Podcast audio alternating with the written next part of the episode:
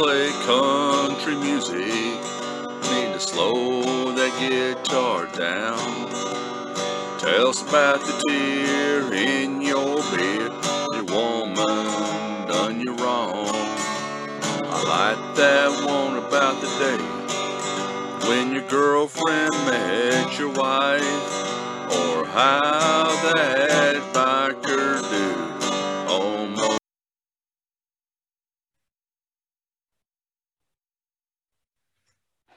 Hey, good evening, everybody. This is Clifford Bauman coming to you uh, in my basement here at the doing my first podcast. I want to thank everybody for tuning in. Uh, this is going to be a very special time for me to, to go on and, and talk about what it means to be a mental health warrior and how I got to, to where I am today. Um, you know, that path that I've taken has, has been a long road. Um, but, you know, as a lot of us, uh, our veterans out there are, are hurting and suffering with, with everything going on. And I just want to, you know, with this podcast, I just want to talk about my story of hope and what I've done uh, in my path to becoming a mental health warrior. And maybe some of those who are listening can can relate to to what I went through, uh, and maybe find hope in that, and then be able and be brave and ask for help uh, when I did when I was having my issue. Um, you know, it's a, today's an important day for me, uh, December twentieth, and that's why I chose today to uh, be the first day to start my podcast. Um, nineteen years ago today on, on this date, I was uh, alone in my brother's house there in Kansas City, um, dealing with a lot of guilt. Um, I was at the Pentagon on nine eleven and all the things that I saw and did. And I was sitting in a room and it was dark, much like this one is if I, if I turned the lights down. And I was just sitting there and, and I was in my thoughts. And earlier in that day, I'd already decided that I didn't, I didn't want to live anymore. And I got a piece of tissue paper and I just wrote a simple note. I'm going to write that right here.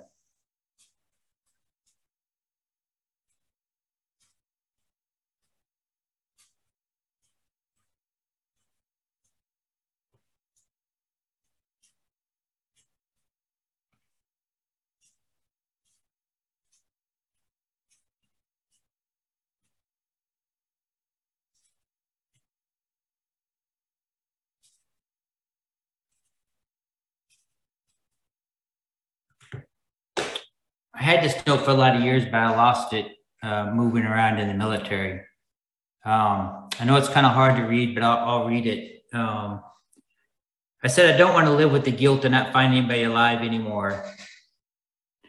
I, I just can't handle it. Um, and then I said, I love you all. And I set it down on the table. Um, took twenty-two sleeping pills. And I lay down as I'm drifting off. Um, my mind just starts to wander uh, as the effects of the sleeping pills start taking effect. You know, one thing I want to talk about is, as I'm laying there thinking about that, I'm thinking about what went on in my life and how did I get there.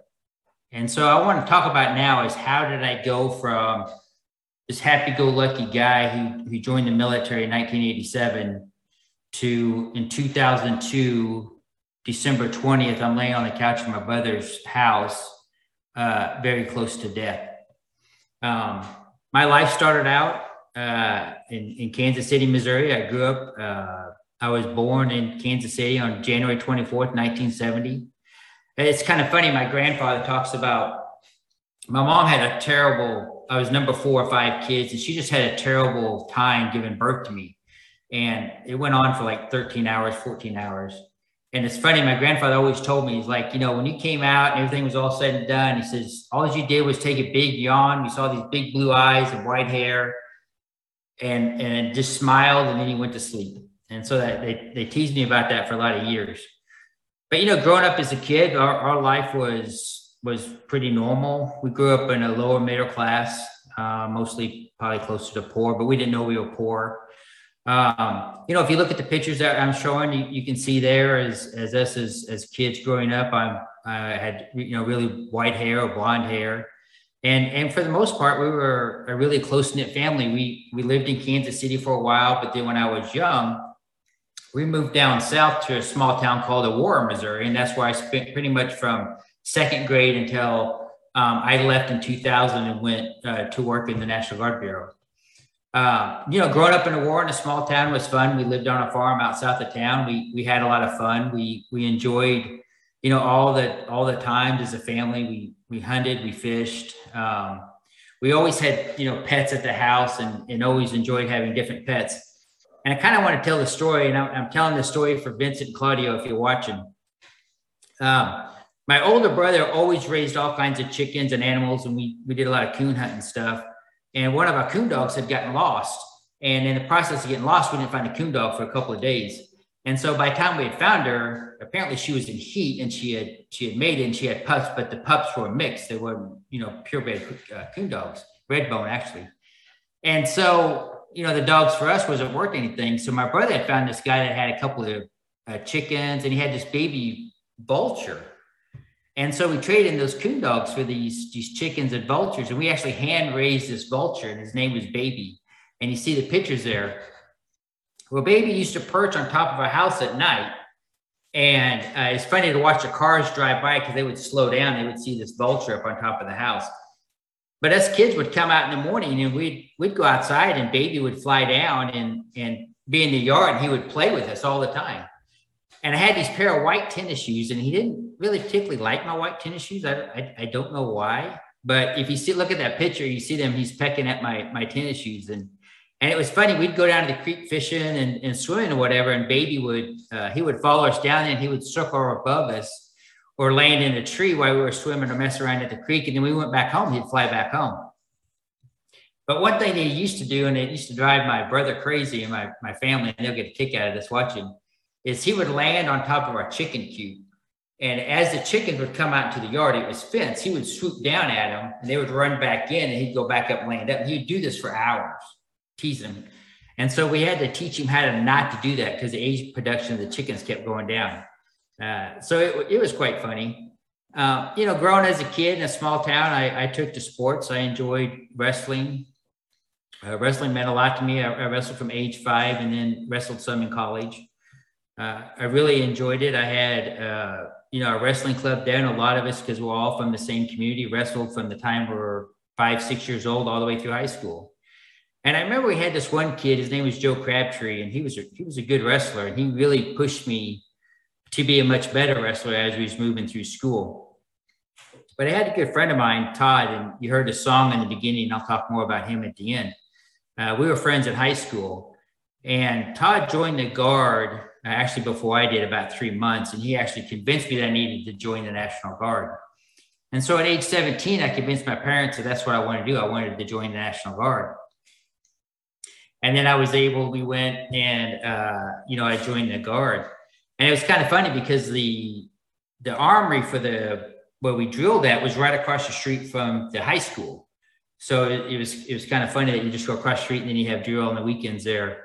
Um, but, you know, it was, it was very interesting. My time in, in Aurora was great. Uh, going through high school, I broke, uh, my older brother wrestled. Uh, he's four years older. I broke most of his records. Shout out, Chris. Uh, you know, but we were happy, you know, go lucky family. We, we were, like I said, we were poor. We didn't have much to go on, but we just enjoyed life. We enjoyed being around each other.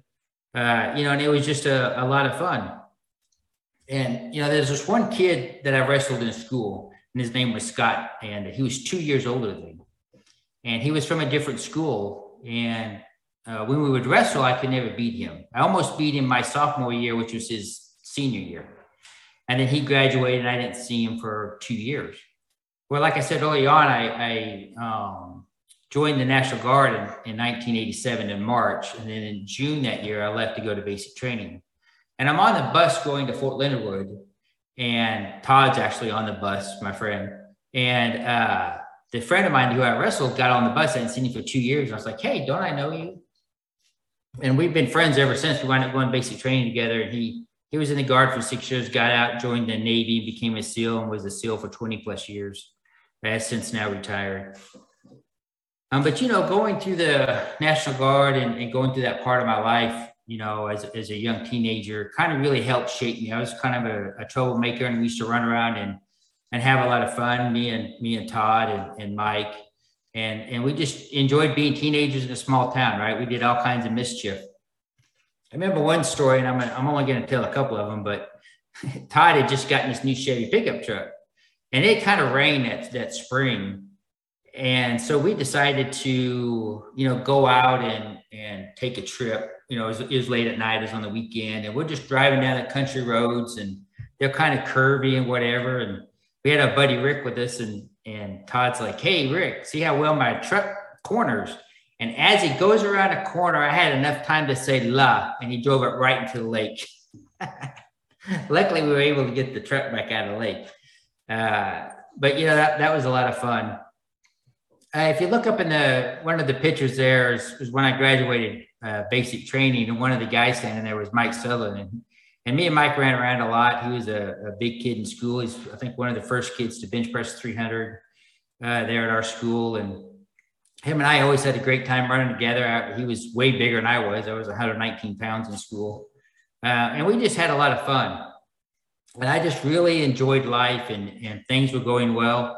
Um, I was in, um, you know, Aurora uh, up until two thousand, where I got a phone call um, to come and go to work at, at National Guard Bureau on an A D O S work, uh, tour. And if you don't know what that is, that's just active duty special work.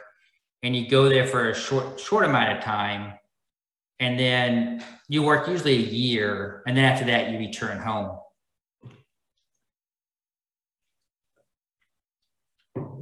So it was at that time that I accepted the, the job and left. It would, would have been um, September of, of two thousand.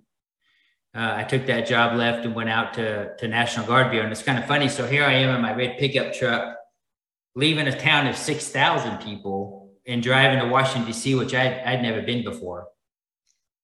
And so as I get into Washington, D C, I reported to Fort McNair there just across the fourteenth street Bridge. And it was, I don't know, eleven o'clock at night.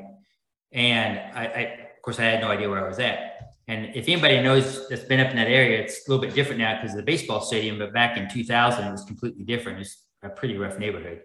Uh, and so I go and I unload myself in a hotel, and you know, I go ask the gate guard. I said, "Hey, uh, you know, where's a good place I want to grab a bite to eat? I'm hungry." And he's like, "Oh, well, if you go down a couple of blocks and turn left and go up on top of the hill, there's a Taco Bell there, and you can get something to eat and come back." I said, "Okay, great." Now, mind you, I'm in a, a G M C Sonoma four-wheel drive pickup truck with big tires, Missouri plates, and it's red. And as I'm driving, I leave Fort McNair and I'm driving up the street. You kind of get that feeling when you're not in such a great neighborhood, right? And so I get up to Taco Bell. I've never seen bulletproof glass so thick in my life at that point in my life. And I pull up to the window, and there's like the bulletproof glass like four inches thick. And there's like a little bitty hole just big enough to pass some money through and get your food. And as I'm getting my food, and, you know, putting it in the truck, a car in front of me comes screaming around. There's a seven eleven next to the, to the Taco Bell. It comes screaming around. There's another car behind it. The guy in the first car jumps out. The two guys in the back car shoots the guy, and then they take off. And so I'm not in D C, not even an hour, and I saw my first attempted murder. And so that, that was crazy. So I get back to the base. And the next morning, I'm getting gas at the gas station, and the, the little lady at the at the gas station, it, it was so funny. Um, I was telling her the story, and she's like, "Oh, honey, you never go right out of the gate after dark." So I thought that I'd go find that security guard and drag him out back for that. Uh, but you know, that was a lot of fun, and, and working at National Guard Bureau, I had a had a great time and, and really enjoyed it. You know, and as as As I went down through the path of of everything leading up to nine eleven, you know, and I look back at my life, and, and everything was, you know, it was pretty normal. I had normal relationships where you were with somebody and then you broke up, or, you know, I had friends that we were really close with and then we wasn't, and we were close again. And, and you know, things were, were pretty normal on a, on a pretty even uh, path. And so I, you know, and so as I go out and I talk, and, and I'm doing this podcast, and it's, it's my first one I've done. And I'm really trying to tell, you know, how I came from and, and what my life was before December twentieth, two thousand two. And I kind of shared some of my stories of my childhood, and, and you know, my childhood was happy. I, I have no complaints. We were poor, didn't know we were poor. Uh, you know, my military career up until that point in the National Guard was was fine. We, we we used to go to Germany, and we'd run around Germany for annual training for three weeks, and that was great fun. And I became a master fitness trainer in the Army at, as an E six, and then from there I became a warrant officer, and I was actually a warrant officer when I uh, C W two, when I left and went to National Guard Bureau to work, uh, you know, in Washington D C or in Arlington actually, and. You know, my life leading up to nine eleven was was was pretty good. It wasn't extraordinary. There's, you know, I talk about this all the time when I do my speaking events is, you know, my life isn't so extraordinary that it couldn't happen to anybody listening here. Uh, and so I remember, everybody remembers what they were doing on nine eleven, right? Everybody does. Everybody remembers what they were doing when the first plane hit the tower, when the second plane hit the tower, when... you know, the, the plane hit the Pentagon. And, you know, one thing I want to talk about before I uh, dive deeper into what uh, is really what I'll talk about, what it means to be a mental health warrior, is some of the things I talk about, I'm very open and honest, and it may be a trigger for some of you listening out here. But just know if you're having issues or problems, uh, be sure and pick up and, you know, and call the Veterans Crisis Line at any time, or, or phone a buddy, or, or call nine one one. Uh, just know that we all, we all, we all love you. We want you here, and we want you to see tomorrow. You know, and I'll just say that before I go into my story a little bit about nine eleven and how I wound up at my brother's house, uh, December twentieth.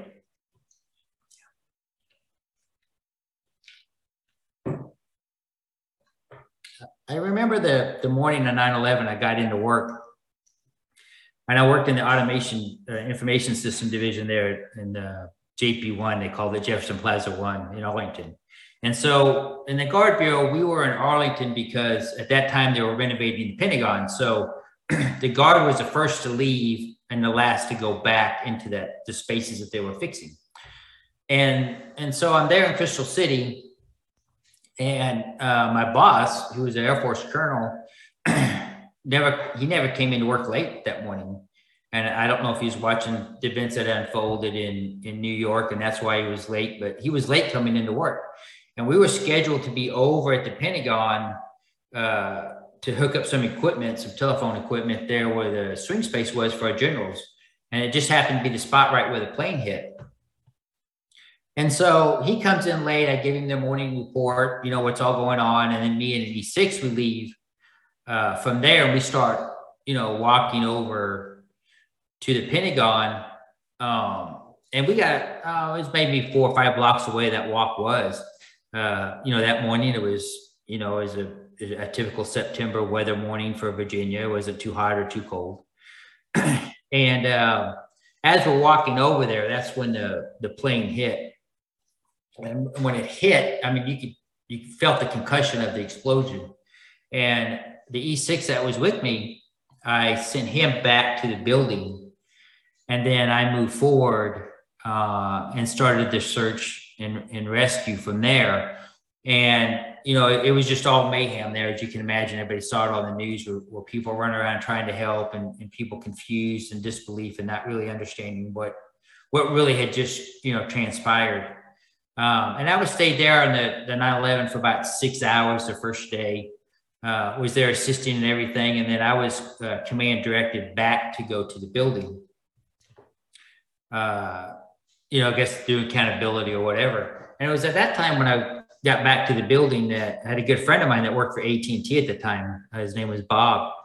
And so I called him on the phone, and, and he actually had an idea of, of using a spectrum analyzer to pick up cell phone frequencies. um, This, if anybody was buried in the rubble and they had the cell phone with them, then we could try to locate them. And so it was early morning of the twelfth, uh, we went back down to the site. And it's, it's kind of funny is, is we had no reason to be, be down there other than his truck said A T and T disaster recovery. And, you know, Bob always will talk about it. You know, he's amazed how well I was able to B S my way to get through security to get on site. Uh, and so we were able to get on site. You know, and once on site, we started doing our search areas. Um, we got linked up with a guy named John. I, I don't think that was his, his real name. And uh, we started working our way around the Pentagon, looking at, looking um, at different things and, and um, starting, you know, to search areas. And so picture this, it was me and Bob, and then my good friend Jack had, had come down, and we would carry a generator, the analyzer, and, and we would have to move this to have power to, to do the analyzer. And then once we got a signal, I, I didn't have a family. I didn't have children at that time. Um, once we got a signal, then I would go uh, inside the Pentagon and then try to retrieve something if it was there or, or not there. Uh, you know, if it, it was a, a cell phone was attached to somebody. Um, we were able to retrieve, uh, I think it was six or eight cell phones from, from victims of the nine eleven attack, but everybody that we found, um, you know, they were, they were deceased. We didn't, we didn't find anybody alive. And so, you know, as we continued the search and the day wears on, the, the Pentagon kept catching fire because of the way that the slate roof was built on it. And so we'd do searches and we'd have to step out for a while where they put the fire out and we'd go back in. And I remember it was getting kind of late on the twelfth, and all of the command groups started setting up, the F B I command center, N T S B, and all of them were setting up their, their command areas because they're getting ready to start the investigation or be able to go into the Pentagon and, and look at look at things. And we just started doing a search. We came out and uh, we went over to the N T S B huddle because I, I was aviation, and I knew that those, you know, airplanes have black boxes and they ping when they hit water, but I had no idea how much water they had to be in to, to ping. And so I went over there, I asked who the, the ground commander was at that time, and it was a young lady, and she came up and I was asked her a question. I said, you know, so how much water does that black box have to be in to start pinging? And she thought, well, you know, usually eighteen inches, two feet of water. And I said, well, I just came out from the Pentagon. There's places in there where there's three feet of water. And it was interesting. She said she never, they don't have the, didn't have the equipment out there on site to pick up that ping, uh, but they should probably get it out there. And I think they brought it out there. And I think twenty-four hours, they, they found the black box uh, in the plane, which is pretty incredible. Probably got her promoted, didn't know it.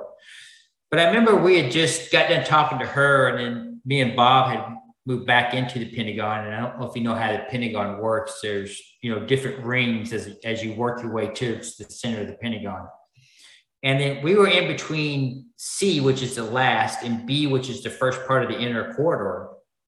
And that's the part where when the plane hit, the nose detached and, and acted like a, a missile going through. And that's why you saw the half circle uh, of, of the Pentagon. And of course, all kinds of stuff was blew, blown through there.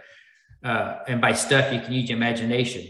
And so we had just came around the corner. We got set up. We got a, I'd now been on site for ten hours. Um, Bob and I had been, and we just got another signal. And so I moved my way in uh, to try to retrieve the cell phone, and he would stay out. And the reason we did that, because if the building collapsed, he could at least tell somebody where I was at for them to come in and try to rescue me uh, if the building collapsed.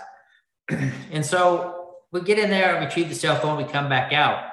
And I remember as, as I come out of the Pentagon, I mean, out of the out of the, the section there I just talked about, um, there's a whole bunch of water, and the lady's purse was laying in the water, and and I and I, I didn't want it to be ruined. I, it was having a profound effect on me already, and so I, I picked up her purse and I set it up on a ledge there um, because in my mind I didn't I, I didn't want to get ruined further, and I wanted the families to have to have that back. And I remember as I picked it up and kind of gathered the things that had fallen out of it to set up on a, this piece of equipment, two F B I agents were walking down the corridor and they started yelling at me, uh, hey, don't be disturbing evidence. I don't, I don't, to be honest with you, I had no idea what they said to me. Uh, but I just turned around and completely went the, the F off on them. I was like, you know, fuck you, fuck this. I've been here doing this, blah, blah, blah. You know, I'm covered in blood and crap and shit and whatever. And they got clean suits on and I wasn't going to tolerate it. And I just started screaming. I lost it. And um, Bob tried to calm me down, and they just tried to walk off. I guess they just they just didn't want to deal with me. We continued our work. And it, you know, got to be um, early, really early morning of the, the thirteenth. Um, they had just taken the bodies out, out of the Pentagon. Uh, we were getting ready to leave uh, to go home. And we get to the house, we get, we get ready to leave, and John takes us in to the uh, F B I Mobile Command Center, because in case we come back down on site, uh, he doesn't want anybody to mess with this or tell them what we were doing. Uh, a couple of times the N S A had come down and tried to arrest us because they didn't know what we were picking up with our equipment uh, and things like that. And so we wrote our name on the, the, the F B I Command Center. And the the first time I wrote my name, I wrote Red Dog, because my first name's Clifford, right? And they, they didn't think that was funny, but I got kicked out of it. Um, so we, we wrote our names on the board. But I also remember too, and, and I thought about this just now, and I, I should have said it earlier, is that if you ever saw a, a scanned out picture of the Pentagon window, because we knew President Bush was going to come down and visit. But if you ever saw a scanned out picture when they dropped the flag off the side of the Pentagon, and then you had that big beam in front that collapsed, there's actually two guys standing on the rubble, and that's me and Bob. And we had just gotten a signal. I was getting ready to go in uh, to read this, to do the cell phone. We, we, we didn't know what was going on. We just heard the flag, the flag drop and people uh, cheer uh, and carry on. And then, so you know, we, we just continued working. And so we get to the F B I command lab, and, and I erased, I erased the red, the red dog, because they didn't get a kick out of that, but I thought it was funny. And, you know, we just, uh, we just, we left the scene, and, and I, I went home. Um,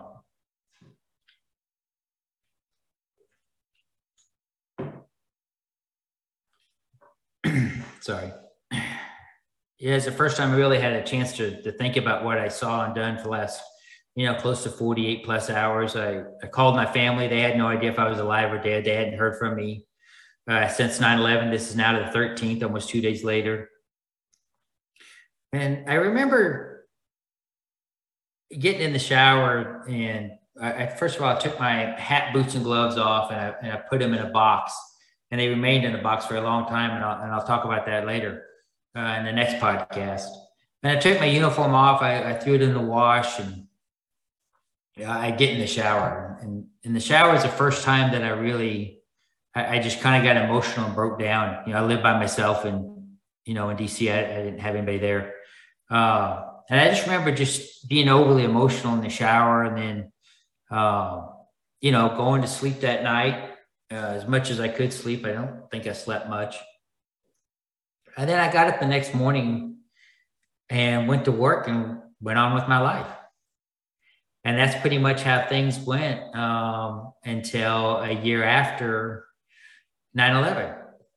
And so I think, uh, I want to thank everybody for watching the, the podcast today. I hope you enjoyed me talking a little bit about my story and, and kind of what I went through, uh, you know, kind of how I got to be a mental health warrior a little bit. And I'll go more into detail about that on the next podcast. Um, but I want to say that, uh, you know, it's a process, right? Every, everything that I went through and then that I dealt with that led up to my attempt on December twentieth um, was a process. And I'll talk more about that process uh, on my next podcast. And, and so it's really important to remember that, you know, we all have issues and problems in our life. It's, it's coming up on Christmas in five days. You may be home, you may not be home. You may have family, you may not have family. Uh, I know it's a stressful time for everybody. Uh, but, you know, just please take that time to, to reach out to somebody who maybe you haven't talked to for a while, or, or maybe be feeling down or something, and just see how they're doing, because a text message or a kind word can, can go so far in, in somebody's life. And so tonight I want to end with really a couple of things. Uh, one, thanks for, for watching and listening to me ramble on about, about my story and kind of how I became a mental health warrior. Uh, I want to thank all the veteran trash talkers out there that are listening in tonight to learn a little bit more about the new member of the team. Uh, but also I want to talk about uh, my buddy Todd, who you heard his music a little bit in the beginning, and you'll hear it again uh, when I finish up talking. Uh, you know, Todd was a, a good friend of mine. I've known him for thirty plus years. Uh, we're just deer hunting with him this past couple, uh, a couple of weeks ago, actually. He's down at his place, deer hunting in Missouri. And Todd, Todd had a rough time in Iraq. He had a lot of P T S D issues, and and he was there at the, you know, at a veterans center and there in, in Missouri, and and went and learned how to um, deal with his P T S D through music. And I think that's a great thing, you know, is, is one people ask all the time, you know, when you have post-traumatic stress syndrome, you know, how do you deal with the triggers? And one thing about being a mental health warrior is you have to learn how to deal with your triggers differently, right? So I have, obviously, nine eleven is a trigger for me. Uh, October third, uh, two thousand nine is a trigger for me. I'll talk more about that later on my podcast, where I jumped in the water and, and saved three fishermen on a, a boating accident. Uh, saved three out of four fishermen, actually. Um, and then, you know, December twentieth, which is today, the day that I'm talking uh, about this. But anyway, so Todd was was there, and a guy was teaching guitar lessons, and Todd didn't know nothing about guitar or music or anything. And so he learned through music as one of his coping mechanisms uh, for his P T S D. He, he has no professional training. He writes whatever he feels in his heart and wrote it down. And so when I decided to start doing this podcast, I thought, you know, what a great thing to have a veteran or somebody out there who, you don't have to be a veteran. If you're dealing with P T S D issues or mental health issues, and you found that music is a way for you to, to, to relieve that stress or deal with those P T S D when those triggers come up, uh, you know, send me your music. You know, if it's, it's one hundred percent written by you and it's all copyrighted by you, um, I'll pick through songs and, and play them in the beginning and the end of each episode that I do, because I think it's a really awesome thing. I want to say thank you to Todd for, for sharing his music with me to allow to play on my first cast, my first podcast. And I want to thank all of you for listening in. Uh, you know, I want you all to have a great evening, have a great week, and take care. God bless. You want to play country music? Need to slow that guitar down. Tell us about the tear in your bed. Woman, done you wrong. I like that one about the day when your girlfriend met your wife, or how that biker dude almost took your life. I like blue eyes crying in the rain, stuck in folks in prison, listening to a train. Who's gonna fill their shoes? And a boy named Sue.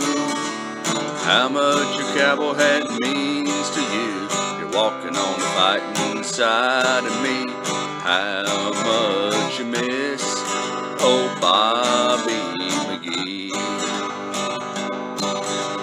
You wanna play country music? You need to slow that guitar down. Tell us about the tear in your beer. How your woman done you wrong. I like that one about the day when your girlfriend met your wife, or how that biker dude almost took your life. Hopping on the bus, get on the road again. I'm going out drinking with all my rowdy friends. Walk the streets of Bakersfield. Pappy brewed white lightning in the hills. No got me honky-tonk angels, picking, dueling banjos, guitars and Cadillacs, man in front dressed in black. You wanna play country music? You need to slow that guitar down. Tell us about the tears in your beer, how your woman did you wrong, or how much you miss old Johnny Cash. And if that ain't country, I kiss your ass.